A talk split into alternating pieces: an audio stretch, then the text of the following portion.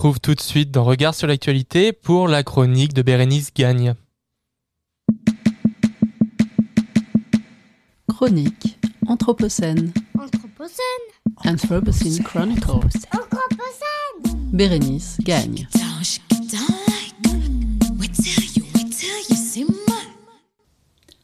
Le sauvage.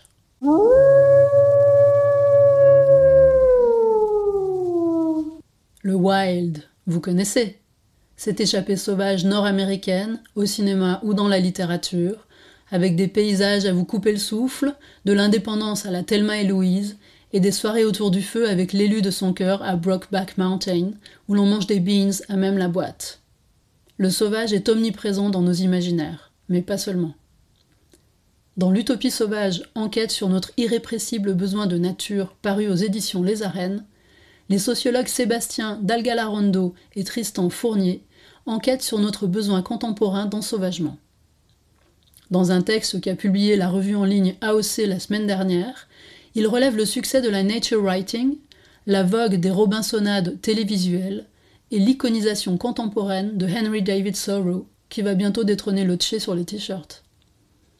Ils voient dans cette promesse d'un retour à la nature les signes d'une marchandisation et d'une biologisation du social.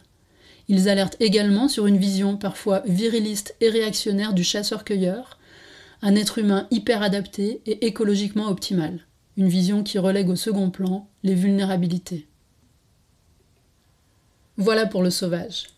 Mais connaissez-vous le réensauvagement ? Non, je ne parle pas de l'ensauvagement supposé se répandre subrepticement dans une certaine partie de la société, comme veut le croire le ministre de l'Intérieur Gérald Darmanin. Je veux parler de réensauvagement, ce mouvement qui nous est venu des États-Unis, le rewilding. En vogue en Europe depuis une trentaine d'années, le réensauvagement consiste à recréer ou réhabiliter des espaces sauvages pour lutter contre l'effondrement de la biodiversité et développer l'écotourisme. Les barrages sont supprimés, les régimes d'inondation restaurés.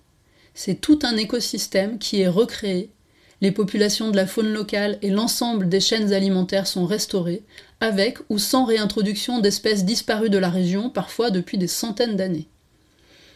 C'est ainsi que dans le delta du Danube, entre la Roumanie et l'Ukraine, l'ONG Rewilding Danube Delta préserve l'intégrité écologique et le fonctionnement naturel de 40 000 hectares de zones humides et de deltas terrestres, où les paysages en mosaïque sont entretenus par des inondations naturelles, du bétail et des chevaux sauvages.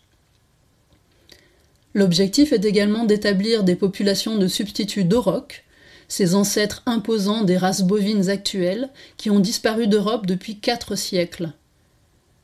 Des projets similaires de réensauvagement visent par exemple la réimplantation du bouquetin ibérique dans la vallée de la Coa au Portugal ou encore celle du bison d'Europe dans les Carpates du Sud en Roumanie. Toutes ces initiatives ont un point commun, le bannissement quasi complet de toute intervention humaine, toute perturbation bien entendu, mais aussi toute gestion sur le site. Seules sont autorisées la randonnée et l'observation sur des sentiers bien délimités et parfois surélevés de manière à ne pas fouler le sol. Et bien sûr, nos fidèles compagnons à 4 pattes, bannis eux aussi de la communauté sauvage car bien trop anthropisés, y sont interdits pour ne pas déranger la faune locale. On touche là à une séparation des espaces qui remonte à l'origine même de ce qu'on a appelé la conservation de la nature. En 1895, en Californie, le débat fait rage concernant la construction d'un barrage qui approvisionnera l'agglomération grandissante de San Francisco en eau et en électricité et conduira à l'inondation de la vallée de Hetch Hetchy dans la Sierra Nevada. Deux visions de ce que nous appelons la nature se font face. Le naturaliste et écrivain John Muir considère la wilderness religieusement, comme un espace autonome, intègre et originel, encore indemne d'activité humaine, qui ne peut pas avoir pour finalité la satisfaction des besoins humains. Il représente l'approche dite préservationniste. Face à lui, le forestier et homme politique Gifford Pinchot défend une approche dite conservationniste. Il prône une utilisation rationnelle des ressources dans une perspective utilitariste. Autrement dit, dans l'intérêt du bien public, l'activité économique doit garantir la durabilité des ressources naturelles. Finalement, la vallée de Hetch Hetchy sera inondée en 1913. Mais le schisme entre préservationnistes et conservationnistes a laissé des traces jusqu'à aujourd'hui dans notre rapport aux sauvages. En septembre 2020, un article du Monde a relayé le rapport Planète Vivante, publié par le Fonds mondial pour la nature, mieux connu sous le nom de WWF. Il révèle l'ampleur inouïe de l'érosion de la biodiversité.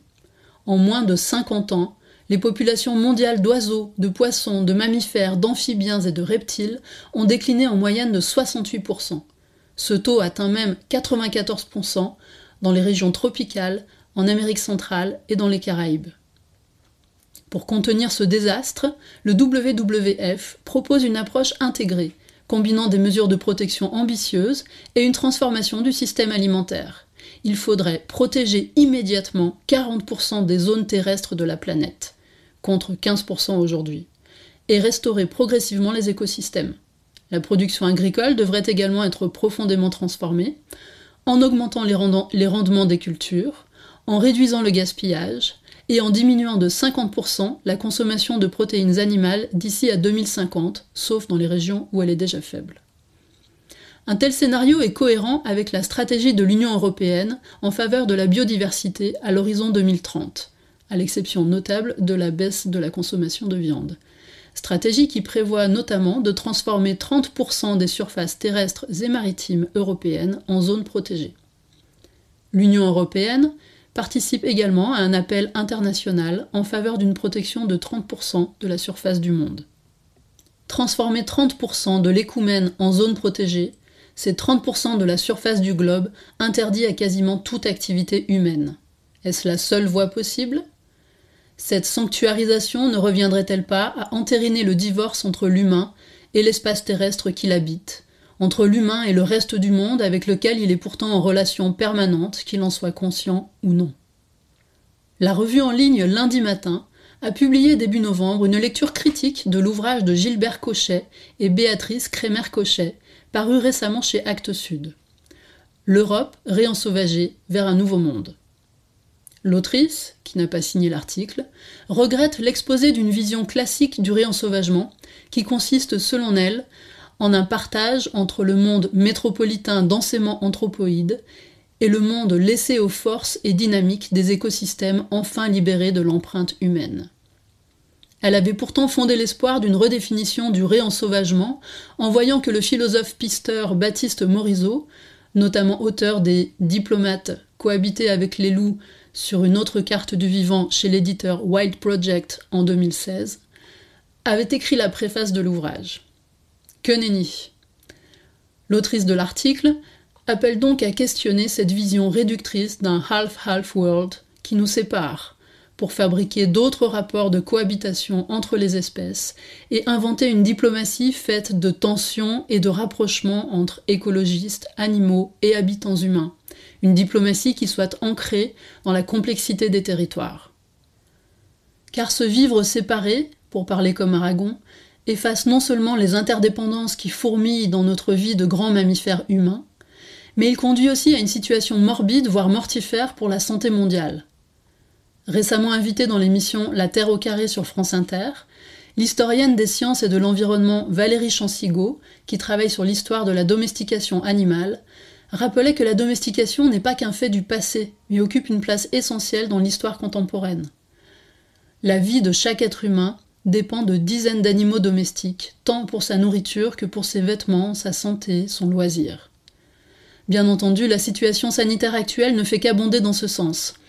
Le coronavirus SARS-CoV-2, dont le réservoir naturel se trouverait dans une espèce de chauve-souris, est à l'origine d'une zoonose, une maladie qui se transmet d'une espèce animale à l'espèce humaine et vice-versa, qui s'est transformée en la pandémie que l'on sait. À l'opposé d'un monde qui scinde les espaces de vie anthropisés et les espaces de vie sauvages, cette actualité de la pandémie renforce la nécessité d'une approche intégrée de la santé humaine, de la santé animale et de la santé des écosystèmes, qui est justement l'objet de l'approche One Health, soutenue par l'Organisation mondiale de la santé.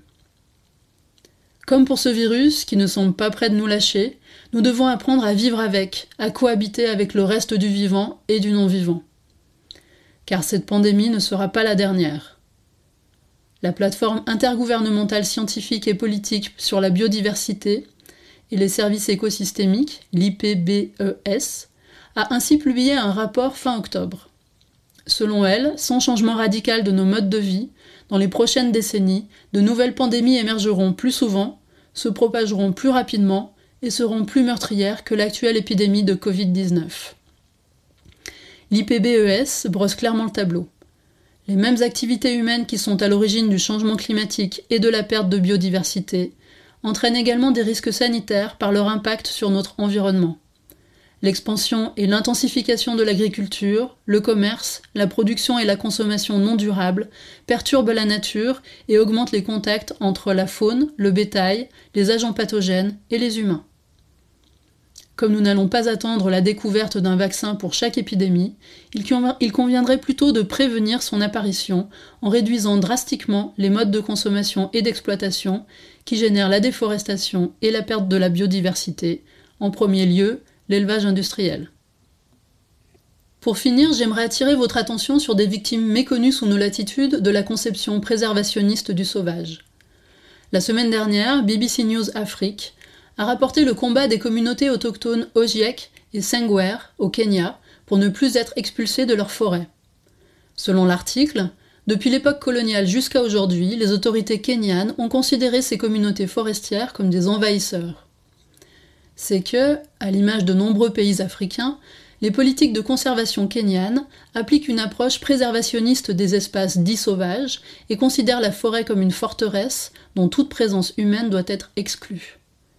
Alors même que le mode de vie de ces communautés est justement un moyen durable de protéger la forêt.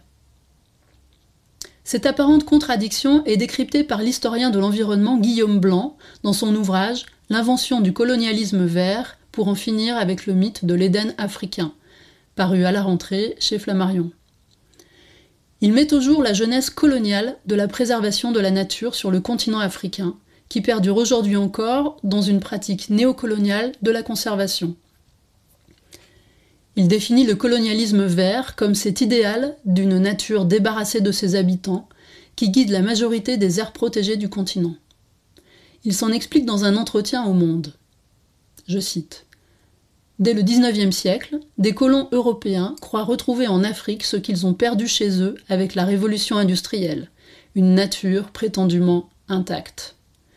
Il s'agit pour eux de préserver en Afrique ce qu'ils ont détruit en Europe. Pour ce faire, ils mettent la nature en parc et expulsent brutalement les populations locales. Dans les archives de l'UNESCO, du WWF ou de l'Union internationale pour la conservation de la nature, l'historien s'aperçoit que jusqu'au début des années 80, les consultants et les experts sont les anciens administrateurs coloniaux.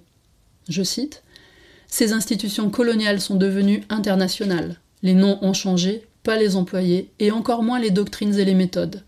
Elles s'efforcent de naturaliser l'Afrique par la force, plutôt que de tenter de résoudre la crise écologique, comme en Europe. » Guillaume Blanc révèle comment aujourd'hui encore les paysans et paysannes africaines sont représentés comme des ignorants qui bouleversent la pureté d'un écosystème et comment les chasseurs et chasseuses traditionnels sont désignés comme des braconniers tandis que les touristes occidentaux peuvent goûter aux frissons d'un safari et rapporter quelques trophées de chasse. Le tout, dit-il, au nom de la préservation du mythe colonial d'un Éden africain.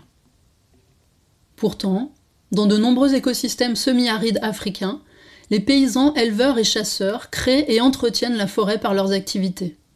Pour l'auteur, il n'y a pas de forêt primaire, mais des forêts habitées, cultivées, traversées. Un postulat que confirment les récentes découvertes archéologiques sur l'Amazonie précolombienne. Loin de l'image de la forêt vierge, intacte depuis des millénaires, la forêt amazonienne d'aujourd'hui a été cultivée, façonnée par des centaines de générations d'Amérindiens et d'Amérindiennes.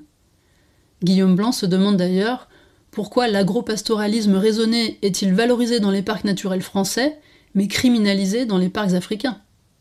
Notons aussi que cette violence contre les communautés autochtones au nom du préservationnisme ne s'exerce visiblement pas dans les projets de réensauvagement européens. L'ONG Rewilding Laponie affirme ainsi soutenir les communautés samis dans leur lutte pour les pâturages traditionnels et elle participe au développement d'écotourisme autour de l'observation de la faune. Alors, faut-il éradiquer les humains de certaines zones protégées de la planète pour préserver la biodiversité, restaurer la qualité des sols, freiner l'emballement climatique et éviter de nouvelles pandémies? Ou réussirons-nous à cohabiter, à tisser de nouveaux liens avec le reste du vivant et du non-vivant? Je vous invite à partager l'expérience d'un autre réensauvagement possible, celui qu'étudie l'anthropologue Nastasia Martin au Kamchatka, en découvrant le documentaire Kamchatka, un été en pays Even, actuellement visible en replay sur Arte.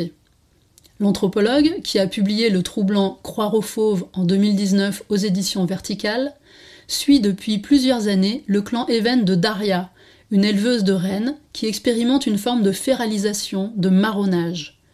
À la chute de l'Union soviétique, Daria a fait le choix de quitter la vie sédentaire qui avait été imposée à son peuple pour repartir vivre avec sa famille dans la forêt.